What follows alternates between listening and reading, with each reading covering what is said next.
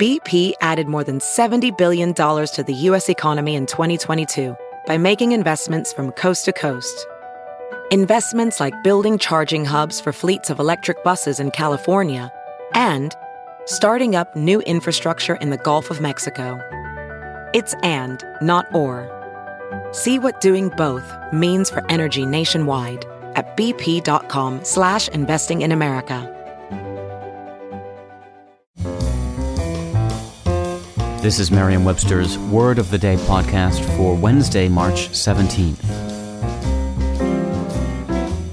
Brought to you by the new Merriam-Webster's Advanced Learners English Dictionary, designed for students and teachers of English as a second language. Learn more at learnersdictionary.com.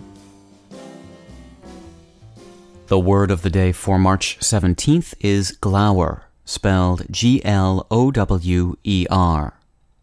Glower is a verb that means to look or stare with sullen annoyance or anger. Here's the word used in a sentence.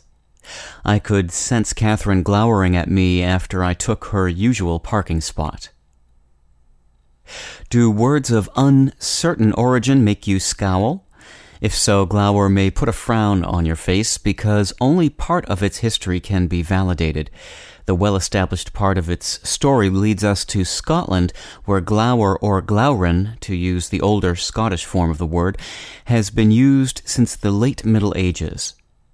Originally, the word meant simply to look intently or to stare in amazement, but by the late 1700s, glowering stares were being associated with anger instead of astonishment.